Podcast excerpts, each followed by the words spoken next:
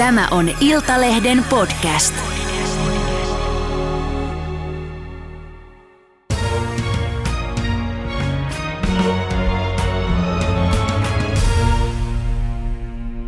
Tervetuloa Matilda Heikkilä. Kiitos. Sä sairastat parantumatonta syöpää, olet vajaa 40. Tiedätkö sä, paljonko sulla on vielä eliaikaa täällä jäljellä? No en ikään kuin onneksi tiedä, että nykyään Suomessa harvemmin annetaan tarkkoja elinajan ennusteita syöpäpotilaille ja mielestäni se on ihan oikea tapa toimia, koska koskaan ei tiedä, että miten kunkin yksilöllinen syöpä käyttäytyy ja millä tavalla sille saadaan lääkkeelle vasteita. Mutta toki tiedän sen, että mun syöpä on hyvin pitkälle edennyt ja erittäin aggressiivinen, että ilman toimivaa hoitoa sen kanssa ei voi pitkä aikaa elää. Mitä tarkoittaa pitkä aikaa? Kuukausia oman arvioni mukaan. Puhutaan kuukausista. Joo, että itse asiassa tämän, tämän syövän kanssa keskimäärin eletään levinneessä vaiheessa diagnoosin jälkeen 6-12 kuukautta. Ja mä oon nyt sen verran jo elänyt, että onneksi on löytänyt sitten sen verran hoitovaihtoehtoja kuitenkin. Mä oon tosi pahoillani, eh, että oot tällaisessa tilanteessa. Se ei näy päälle päin ollenkaan. Sä näytät eh, tosi fressiltä ja kauniilta ja, ja hyvin voivalta. Miten se on mahdollista? No, no kiitos, mukava kuulla, että nykyään ei itse aina tunnu siltä, mutta toki nyt kun hiukset alkanut kasvaa ja ei, jossain vaiheessa mulla oli, tuli lääkkeestä pahoja sivuvaikutuksia, että no hiukset lähti ja iho meni huonoon kuntoon ja on ollut niin kuin alipainoinen ja ylipainoinen ja ties mitä viimeisen kahden vuoden aikana. Et nyt tuntuu, että alan itsekin, niin kuin, se vähän kohentaa mielialaa, että tuntuu, että näyttää taas omalta itseltään, mutta se, se on hyvä esimerkki siitä, että lääkkeillä on hyvin erilaisia sivuvaikutuksia. Ja toki nytkin on sivuvaikutuksia, mutta vähemmän semmoisia ulospäin näkyviä sellaisia. Mm, ja hyvä esimerkki myös siitä, että me ei ihmistä päällepäin katsoen voida tietää, kuinka vakavasti sairas on. Ei, ei, se on juurikin totta. Mm. No mennään vähän ajassa taaksepäin. Sä hakeuduit vuonna 2020 terveyskeskukseen. Sä olit silloin äitiyslomalla, kun sulla oli oireita. Minkälaisia oireita sulla oli silloin? No mulla on aina ollut päänsärkyalttiutta, varsinkin jännityspäänsärkyä ja mahdollisesti myös migreeniä, mutta nyt mulla oli tullut semmoista vähän niin kuin tavallisesta poikkeavaa voimakasta päänsärkyä ja sitä oli ollut jonkun aikaa ja sen lisäksi jonkin verran niin kuin selkä- ja vatsaoireita ja voimakasta väsymystä, niin jotenkin tuli itselle vaan sen tuntumaan, että nyt tässä on jotain uutta ja erilaista ja hain siihen sitten terveyskeskuksesta apua. Mm, no minkälaista apua sä sait? Mitä, mitä tapahtui? No siellä oltiin hyvin varmoja siitä, että mulla on vain jännityspäänsärky ja sain sitten lähetteen fysioterapiaan. Mä sitten siihen väsymykseen sain puhuttua itselleni verikokeita, missä katsottiin veriarvoja ja ferritiinitasoja ja muita ja niissä ei löytynyt mitään ongelmaa, mutta ne verikokeet ei ollut mitkään erityisen laajat. Mutta sain sitten lääkkeitä jännityspäänsärkyyn ja lähetteen fysioterapiaan ja, mm. ohjaan, ja myös ohjauksen neuvolaan keskustelemaan niin kuin väsymyksestä, että sen lähtiin johtumaan siitä vauva-arjesta. Mm. No, miten sitten asiat etenivät? Fysioterapeutti ei, ei, ei tainnut tässä auttaa. Niin no, tokihan mulla on ollut aina sitä jännityspäänsärkyä ja lihasjumeja, niin kuin varmaan valtaosalla ihmisistä on. Ja toki siitä oli mulle jonkun verran apua. Mm. Mutta jossain vaiheessa kevään mittaan se fysioterapeutti itsekin totesi, että hänen mielestään tästä ei ole niin kuin suurta hyötyä. Ja itsekään en sitten näistä lääkkeistä ja fysioterapiasta niin kuin kokenut saavani semmoista merkittävää hyötyä. Ja sanoin tämän selvästi tälle lääkärille, kun myöhemmin juttelin hänen kanssa puhelimitse, mutta hän ei edelleenkään sitten niin kuin muuttanut sitä käsitystä ja käski vain jatkaa niiden lääkkeiden syömistä. Mm. Ja sen jälkeen, tämän puhelun jälkeen, kun vaivat pikkuhiljaa siinä paheni sitten sen kevään ja kesän aikana, niin jatkoin soittamista sinne terveyskeskukseen, mutta ainakaan sen kevään ja alkukesän aikana en sitten enää saanut lääkärin aikaa. Ja sitten kun en keksinyt enää muuta, niin aloin itse googlata omia oireitani. Mm. Ja mä sitten olin aika varma, että ne oireet liittyy jollain lailla maksan vajaa toimintaan. Ja sitten mä aloin soittaa terveyskeskukseen sillä kärjellä, että jos en saa lääkärin aikaa, niin saisinko edes verikoeajat, missä katsotaan maksa-arvot. Ja tätäkään ei niin kuin heti saanut, mutta sitten kun soittelin sinne jatkuvasti, niin jossain vaiheessa sitten onnistui. Ja olin oikeassa tässä, maksa-arvot oli korkeat. Ja, mutta tähän aikaan ei puutettu millään lailla, että siinä haluttiin vielä seurailla ja odottaa ja ottaa uudet arvot, jotka oli tietysti vielä kohonneet. Ja koko ajan ihan sen ensimmäisestä lääkärikäynnistä lähtien mä pyysin lähetettä jatkotutkimuksiin. Mulla oli koko ajan tuntuma, että joku on niin kuin pielessä. Että kyllä ihminen huomaa itse, kun oireet on jollain lailla niin kuin muuttunut aiemmasta. Kyllä. Mutta ei kuitenkaan toteutunut. Mun oma virhe on toki se, että mä luotin liian pitkään tämän terveyskeskuslääkärin arvioon. Kuinka kauan siinä meni? Kuinka pitkään sä luotit? No siitä ensioireista, kun mä ensimmäistä kertaa kävin terveyskeskuksessa siihen, että mä sain lopulta tämän syöpädiagnoosiin, meni seitsemän kuukautta. Et sitten lopulta tajusin niiden verikoetulosten kanssa mennä maksamaan yksityisen lääkärin, joka lähetti mut suoraan ultraäänitutkimukseen. Ja muistan itse asiassa sen hetken, kun olin siellä ultraäänessä ja kysyin sitten lääkäriltä, että, niin että no näkyykö siellä maksas mitään erikoista. Niin. Ja hänen niin kuin naama ihan valahti valkoiseksi ja hän meni ihan sanottomaksi, koska hän ei varmaan harvoin elämässään nähnyt sellaista, että se maksaa, niin kuin, siellä on valtava määrä hyvin isokokoisia syöpäpesäkkeitä. Ja sitten mut lähetettiin sieltä suoraan päivystykseen. Ja sen jälkeen se asia lähti rullaamaan ihan hyvin kyllä. Mm. Todettakoon tähän, mä vaan kerron, että mä oon nähnyt sun epikriisiä, mä oon nähnyt, että tilanne on todella näin, niin kuin sä kerrot tässä nytten. Mikä hetki se oli sulle sitten? Mikälainen hetki se oli sulle itselle, jos naama, lääkärillä naama valahti valkoiseksi, niin mikälainen hetki se oli sulle saada kuulla, kuulla noin kauhea tilanne? No voi kuulostaa hassulta tähän hetkeen, mutta että mä tietyllä, tietyllä tavalla koin jopa helpotusta, että vihdoin joku ottaa mut tosissaan. Nyt joku näkee, että mulla oikeasti on joku vaiva mm. ja mulla on oike- nyt niin kuin, niin kuin, ehkä varsinaista diagnoosia, mutta tiedetään ainakin suurin pisteen, mistä on kyse. Ja nyt mä pääsen sinne päivystykseen ja erikoissairaanhoitoon, mitä mä koko ajan toivonut. Että, täytyy sanoa, että mä en siinä vaiheessa vielä tajunnut. Mä en ole niin paljon onnekseni syöpää joutunut lähipiirissäni kohtaamaan, että mä en tiennyt, että tilanne on se, että, että jos maksaa täynnä syöpäpesäkkeitä, niin se on automaattisesti kuolemantuomio, että sille ei voi tehdä mitään. Mä siinä vaiheessa vielä luulin, että kun on kuullut paljon puheita mm. siitä, että Suomessa on maailman paras syövänhoito, että mä ajattelin, että kyllähän nuori ihminen varmaan on ainakin mahdollisuuksia parantua, sanotaanko näin. Mm. Että vasta myöhemmin, kun mulle selvisi, että ensinnäkin tämmöinen syöpä ei ole mikään tavallinen syöpä, vaan tämä on tavallista huomattavasti harvinaisempi, erittäin aggressiivinen syöpä, joka oli mulla laajalle levinnyt, että nämä maksan pesäkkeet oli etäpesäkkeitä. Niin siinä vaiheessa vasta tajusin, kuinka huono tilanne oikeastaan onkaan. Mm. M- miten sait sitten sen diagnoosin, eli mikä syöpä sulla on? No se on semmoinen erittäin harvinainen niin karsinoomatyypin syöpä, joka voi esiintyä tai lähteä liikkeelle oikeastaan mistä tahansa puolelta elimistöä. Mm. Ja miten se, miten se selvisi sitten? Et oliko se, otettiinko koepailla vai? Joo, no ensin siinä lähdettiin katsomaan, että kun todettiin, että ne maksanpesäkkeet oli etäpesäkkeitä, niin sitten piti tietysti tutkia, että onko se etäpesäkkeitä jossain muualla ja missä se mahdollinen primäärikasvain sitten sijaitsee. Niin sitten mulle tehtiin kyllä ihan niin kuin kitettävän nopeasti siellä päivystyksessä näitä jatkotutkimuksia ja, ja selvitettiin sitten, että mistä muualta niitä kasvaimia löytyy. Mm. Ja, ja sitten tehtiin jokin biopsia ja sitä kautta vahvistui se, että minkä lajin syövästä on kyse. Kyllä. No oliko sulla oireet silloin jo minkälaiset? Oliko ne pahentunut? No kyllä ne niin kuin, ikään kuin koko ajan pahentuu, että maksan vajatoiminnasta tai maksan ongelmista usein tulee vaikka just huonovointisuutta ja erilaisia vatsaoireita ja niin kuin tämän tyyppistä. Pahimmassa tapauksessa voi alkaa just vaikka silmät kellertää ja muuta. Kyllä. Niin, tota, ja toki nämä, mitä oli ollut siihenkin asti, mm. tietysti ihminen ajan kanssa ikään kuin jollain lailla mukautuukin oireisiin. Totta kai turtuu eikä sillä tavalla enää huomaa sitä eroa niin jyrkästi kuin alussa, jos ne tulee äkkiä. Niin. Mm, mitä sä ajattelet siitä, että se meni seitsemän kuukautta, että jos äh, tämä ensimmäinen äh, terveyskeskuksessa käynti olisikin johtanut nopeampiin tutkimukseen toimenpiteisiin. Mitä sä ajattelet siitä, että olisiko tilanne nyt eri? No mä tietysti varmasti voi sanoa mitään, mutta kyllä mä uskon, että on, on mahdollista, että tässä syövässä ei vielä silloin, kun mä ensimmäisen kerran hain apua, ollut niitä etäpesäkkeitä. On ainakin se mahdollisuus. Ja näin sen ihan niin periaatteellisesti vääränä, että terveyskeskus, siellä ei niin kunnolla kuunneltu sitä mun huolta ja otettu tosissaan. Ja mun mielestä ihan sekin, että tämmöiset tutkimukset, kuten laajojen verikokeiden teettäminen tai joku perusmuotoiset röntgenkuvat, niin ne ei ole kovin kalliita tutkimuksia.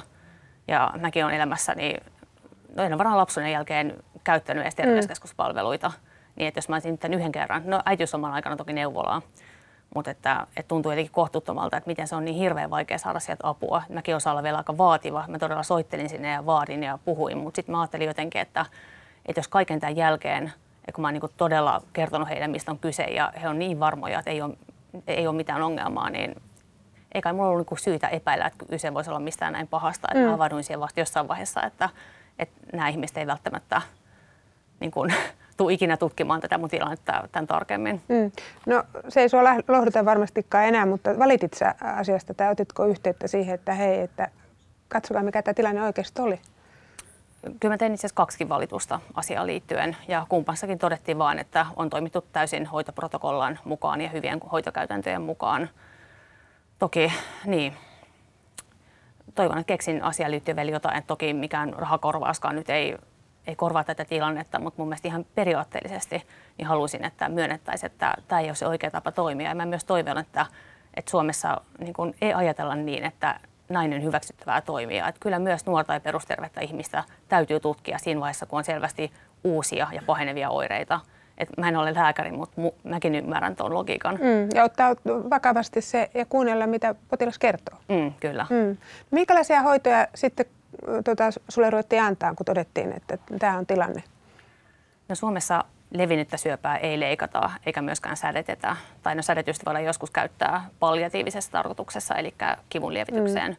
Niin ainoa vaihtoehto on sitten sytostaattihoidot, eli tämmöiset solumyrkkyhoidot. Ja koska tämä mun sairastama syöpä on hyvin harvinainen, niin siihen löytyy hyvin vähän näitä hoitovaihtoehtoja. Käytännössä niitä on kaksi. Toinen niistä on semmoinen päähoito, joka usein auttaa potilailla melko hyvin ja toinen on sitten semmoinen, joka ehkä harvemmin niin kuin auttaa näin aggressiivisissa tapauksissa. Ja joissain tapauksissa niin kuin potilas voi saada ehkä vielä jotain lisäsytostaattihoitoja, mutta se riippuu vähän niin kuin tapauksesta. Mm. No kauanko sä sait näitä ja missä vaiheessa todettiin, että ei, ei anneta enää näitäkään? Um, no mä sain lopulta kokeilla neljä eri sytostaattiyhdistelmähoitoa, mikä on suhteellisesti katsoen paljon. Et siinä oli jo niin kun, et siinä vaiheessa vain julkiselta puolelta todettiin, että ei ole enää hoitovaihtoehtoja.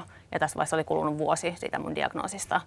Eli koska kaksi niistä yhdistelmäsytostaateista ei toiminut ollenkaan ja kaksi niistä toimii noin kolmen kuukauden ajan.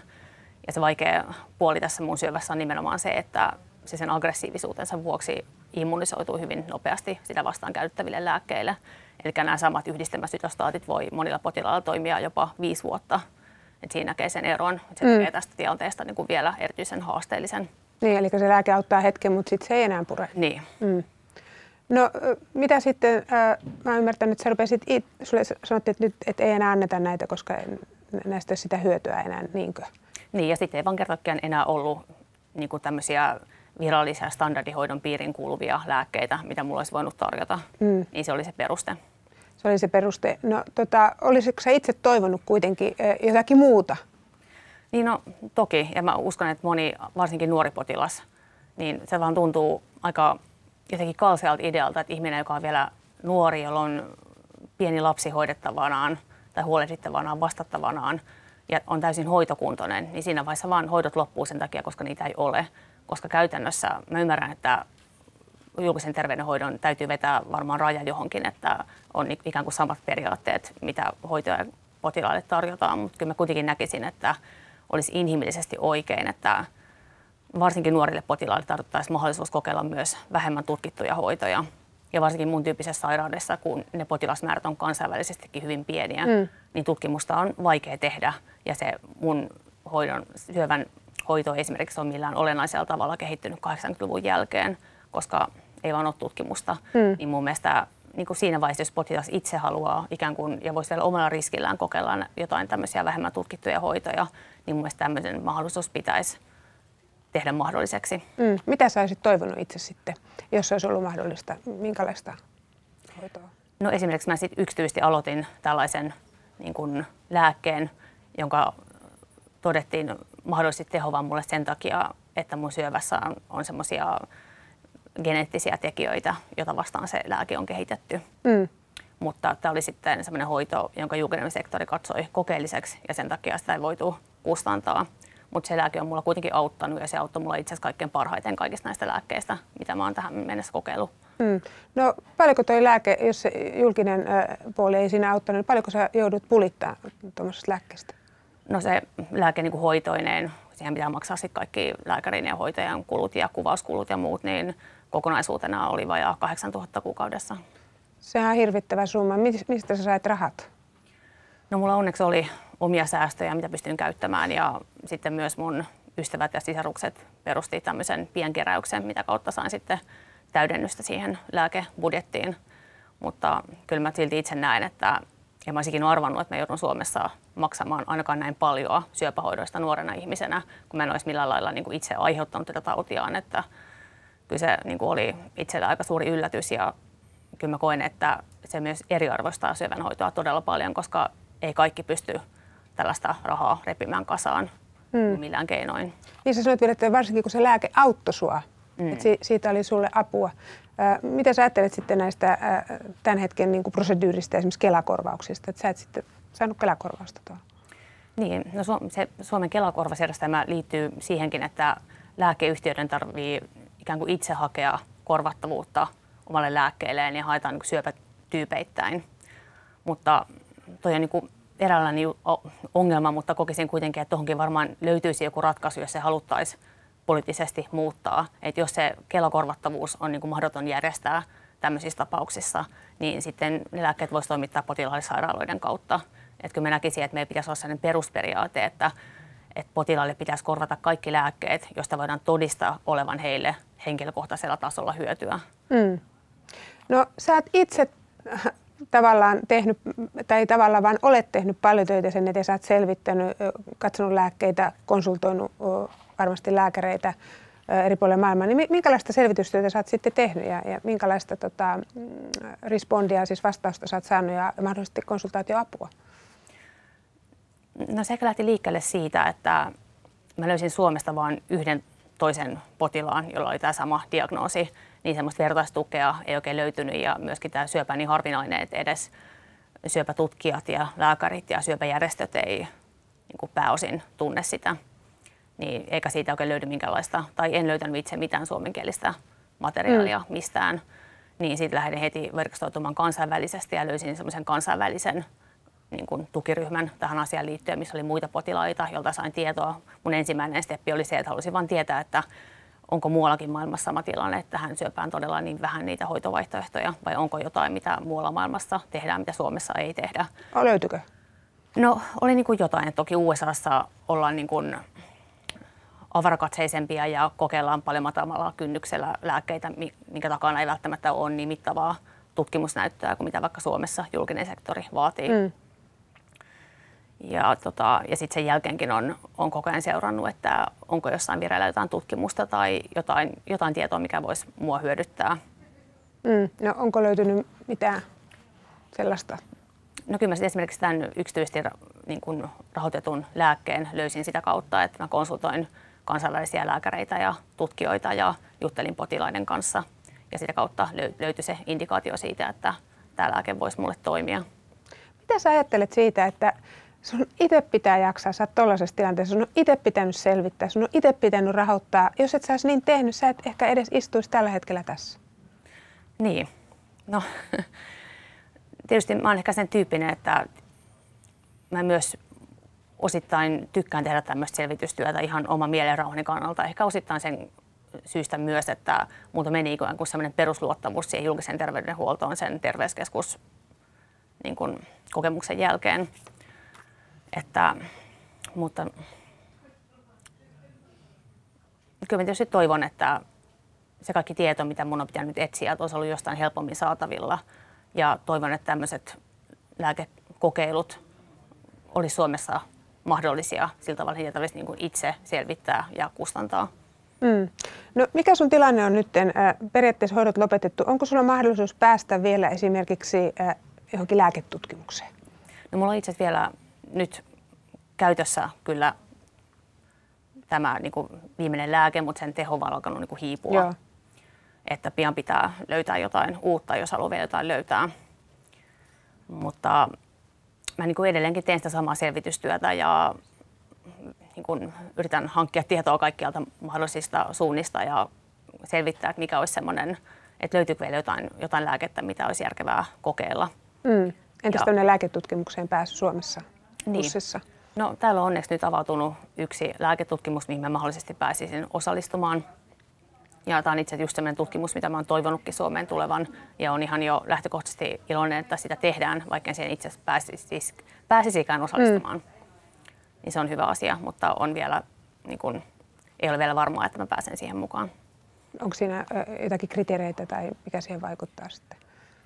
No yksi tekijä on niin se, että lääketutkimuksissa on tietty määrä paikkoja, että, että jos ne paikat on vaikka ehditty täyttää ennen kuin se tulisi mulle ajankohtaiseksi.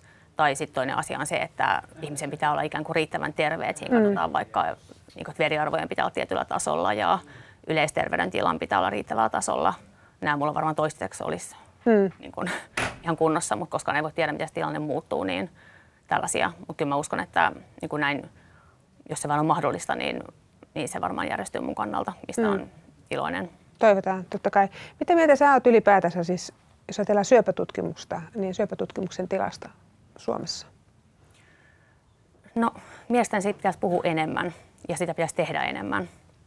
Että jos katsotaan vaikka vuosia 2000-2010, niin silloin Suomessa aloitettiin 200-300 uutta lääketutkimusta joka vuosi. Ja sen jälkeen sit sen jälkeen viitenä vuotena se taso vähän laski, mutta viimeisenä viitenä vuotena se määrä on ollut jatkuvasti alle 150, alimmillaan 123. Niin muista toi kertoo jo siitä, että se suunta ei ole semmoinen, mikä sen pitäisi olla, koska syöpätapaukset vaan kasvaa. Kyllä. Ja me pitäisi täällä Suomessa, että puhutaan paljon siitä, että yhä harvempi kuolee syöpään, mikä on tosi hieno asia.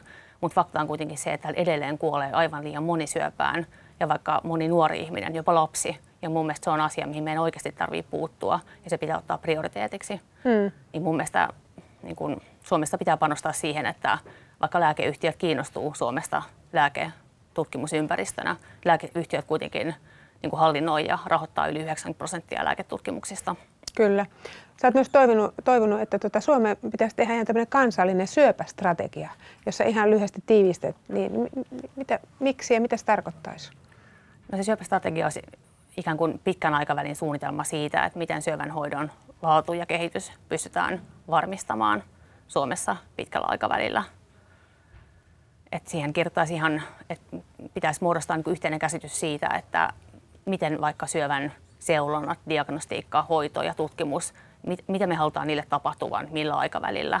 Ja sitten siihen pitäisi toki muodostaa myös ihan niin kuin seurattavat mittarit ja katsoa, että niin kuin me oikeasti kuljetaan niitä tavoitteita kohti. Kyllä. Ja sitten sen strategian pitäisi toki niin kuin päivittyä muuttuvan maailman mukana. Et EU-tasolla on tehty jo niin kuin EU-tasoinen syöpästrategia, mihin tämän Suomen strategian voisi pohjata. Mm. Sä sanoit tosi alussa, että, että jos ei nyt uutta lääkettä tähän tuu, niin sulla on ehkä muutama kuukausi eliaikaa jäljellä. Sulla on pieni lapsi. Mitä sä toivot? Mitä sä, mitä sä ajattelet? Sä istut siinä niin tyynenä ja järkevänä. Niin, no